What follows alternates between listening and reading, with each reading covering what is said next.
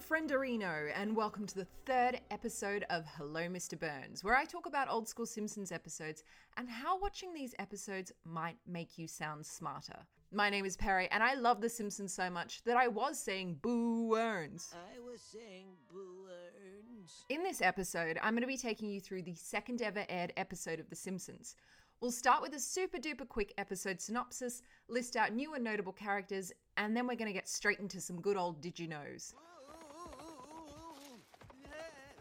In this wonderful episode, we're going to be doing a deep dive into the weird world of super smart people who don't need a calculator to calculate how much a 20% tip is. We're going to discuss the weird folklore of hamsters in the butt, and lastly, but definitely not leastly, we're going to explore the problematic theory of phrenology and why your weird shaped head could have landed you in a mental ward at one point in history. Okay, without further ado, this is season 1, episode 2 of The Simpsons Bart the Genius.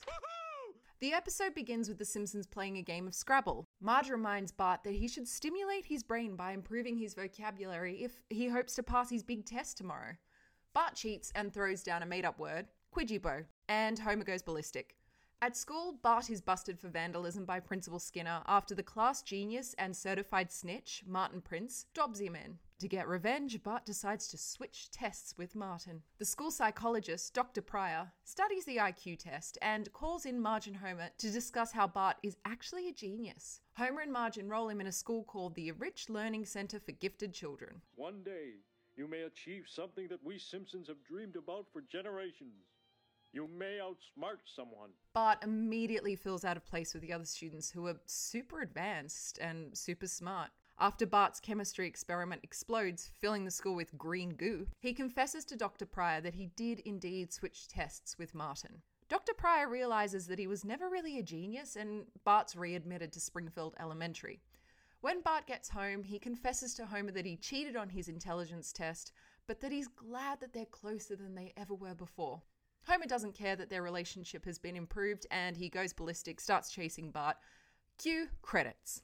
So, in this episode, we do meet some key characters for the first time. We meet Mrs. Krabappel, What are you looking at, Bart? Are those naughty dogs back again? Milhouse, Look out, Bart! Here comes Skinner!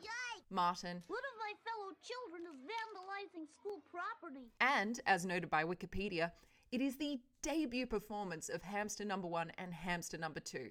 It also marks the first use of Bart's catchphrase, Eat my shorts. Now it's time to get surface level educated with some interesting references in this episode. What do we need a psychiatrist for? We know our kid is nuts. This episode is just poppin' with extremely advanced scientific and academic references. And it's episodes like this that remind us just how intelligent the early writers of The Simpsons were. In the scene where Bart tries to visualize a maths question, it was noted by the New York Times that the train question is actually very advanced calculus. The writing team of The Simpsons at the time included people like David X. Cohen, who has a master's in computer science, Ken Keeler, who has a PhD in applied maths, and Jeff Westbrook, who not only has a PhD in computer science too, but he was an associate professor at Yale before he joined the writing team. So in the opening Scrabble game, Lisa puts down the word id, ID. And no, this isn't a contraction of I had. It's actually a reference to something called id. So, defined by Freud in his model of the psyche, he says that your noggin has three agents that theoretically control how and why you do things. You have the ego, the superego, and then the id. The id is a set of your uncoordinated instinctual desires. The superego plays a more critical and judgmental role. And then the ego is the poor sap in the middle that just wants the other two to get along. When Bart is graffitiing the school, Martin throws down this line The preferred spelling of wiener is W I E N E R, although E I is an acceptable ethnic variant. Good point. So, as someone who gets an eye twitch whenever I see a typo, I was a little bit curious as to the difference between the two alternate spellings of wiener. We all know the rhyme, I before E except after C, but this rhyme doesn't work on words like neighbor, weird, or glacier. What is the correct spelling of wiener? Well, if we're talking about the delicious sausage, follow the rhyme and write W I E. W E I is a person's name. Think of Anthony Weiner, the guy that was sending out nudes. And while technically it's a typo, it works in the Germanic sense. Wieners aside, this is also the scene where we get to see the Principal Skinner pathetic meme. There are a few things to cover when Bart is dragged into Principal Skinner's office for a meeting about his IQ being 216. I googled to see other people who also have an IQ of the same, and the closest listed person is someone called Kim Ung Yong, who has an IQ of 210. And Wikipedia has listed them as a former child prodigy, which is a little bit mean. When Dr. Pryor barges in, he starts measuring Bart's skull. What he's doing is actually following a very disproven psychological examination known as phrenology. So, back in the late 1700s, scientists and medical chaps used to assess and predict someone's psychological capabilities based on the size of their head in a practice called phrenology. Phrenology has a pretty nasty history with lots of racial discrimination and white supremacists, and a tendency to label individuals as a lost cause or a criminal just because of their skull shape. Phrenology also states that women who have a low forehead and a larger back of the skull are somehow better at art than others. Isn't that nice?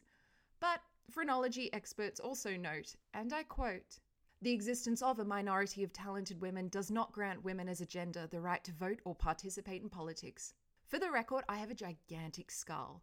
Um, actually, when I was working on a movie, the wig maker had to remake my wig three times because he'd never seen a skull so gigantic. I have never participated in politics.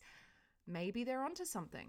Phrenology as a practice was introduced into Britain in a time when the old theological and philosophical understanding of the mind was being questioned. People were kind of disillusioned with how the world was evolving, and it was around this time that scientific lectures were becoming a form of middle class entertainment.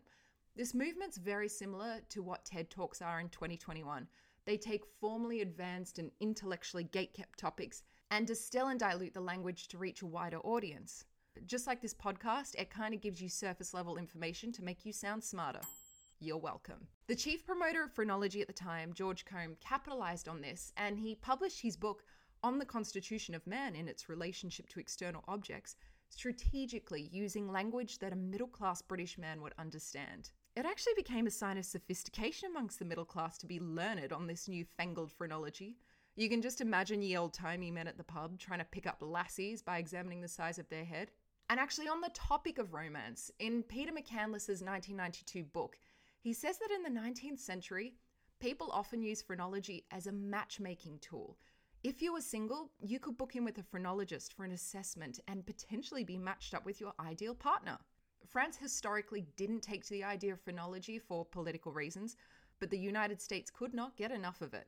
Funnily enough, when Mr. George Combe got off the boat in Ireland in 1815, armed with books and a lecture circuit to promote the movement, it was reported that the general public valued his ideas more for their comic relief than anything else. They found it hilariously stupid, and poor Combe was deflated and left with his tail between his legs. You might not know this, but phrenology is littered throughout literature, with Edgar Allan Poe often touching on the idea. Terry Pratchett's Discworld has a practice called retrophrenology, where bumps are added to your head in order to alter your personality. And our favorite middle aged dad bod modelizer, Leonardo DiCaprio, references it in Django Unchained when he mentions that he's a practitioner of phrenology.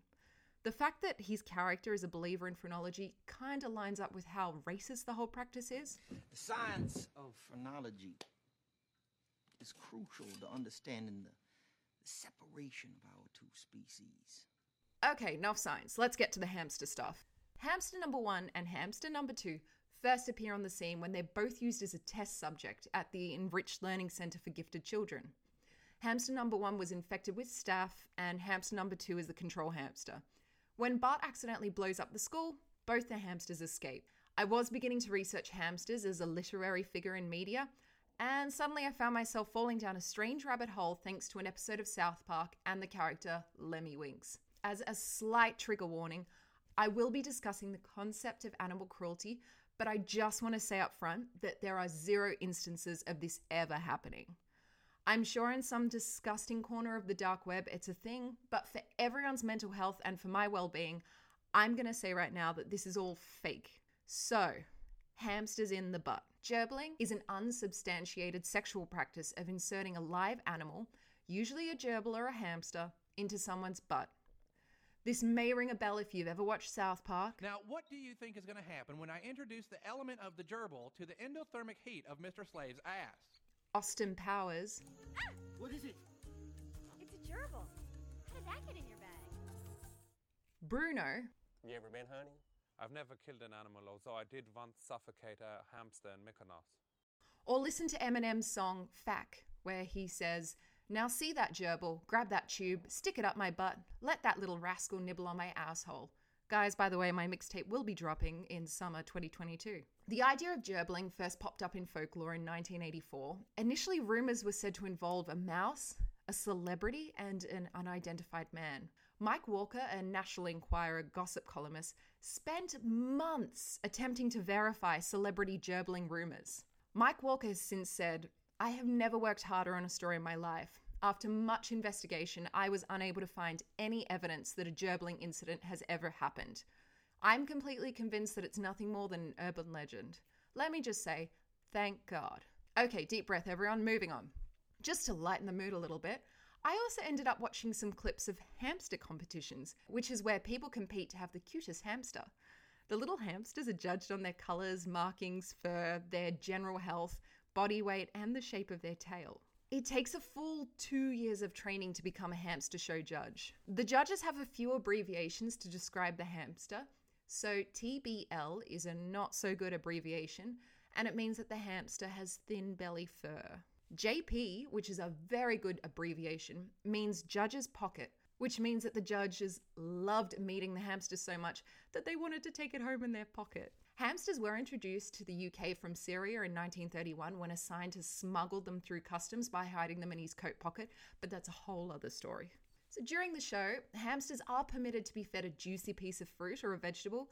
However, standard hamster snackaroos are not permitted because if the hamster stuffs his cheeks with food, judging becomes difficult or impossible. And if you ever need a pick me up, trust me on this, head to YouTube and watch some clips of it. They're gorgeous. And on that adorable note, we reach the conclusion of our episode. Next week's episode is Homer's Odyssey, and we'll be getting into a bit of ancient Greek history, the science behind why people get carsick, and some old school tunes that have some interesting backstories. My name is Perrie, thanks for tuning in, and as always, keep watching the skis.